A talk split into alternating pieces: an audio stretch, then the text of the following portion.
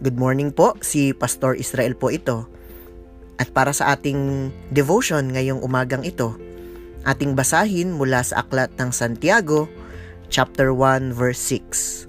Sinasabi doon, Subalit ang humihingi ay dapat magtiwala sa Diyos at huwag mag-alinlangan, sapagkat ang nag-aalinlangan ay parang alon sa dagat na itinataboy ng hangin kahit saan. Marami tayong mga pangarap sa buhay. Marami tayong mga bagay na matagal na nating ipinapanalangin sa Panginoon. Ngunit minsan, tayo ay pinanghihinaan ng loob.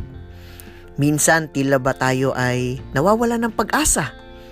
Tayo ay nag-aalinlangan.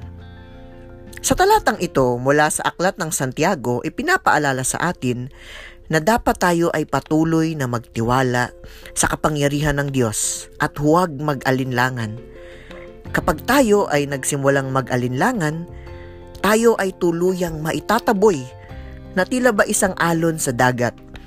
Tayo ay matatangay patungo sa kawalan ng pag-asa.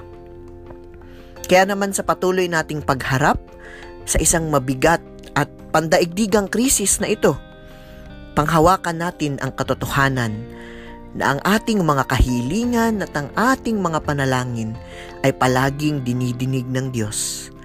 At nawa ay huwag tayong mag-alinlangan sa kanyang kapangyarihan.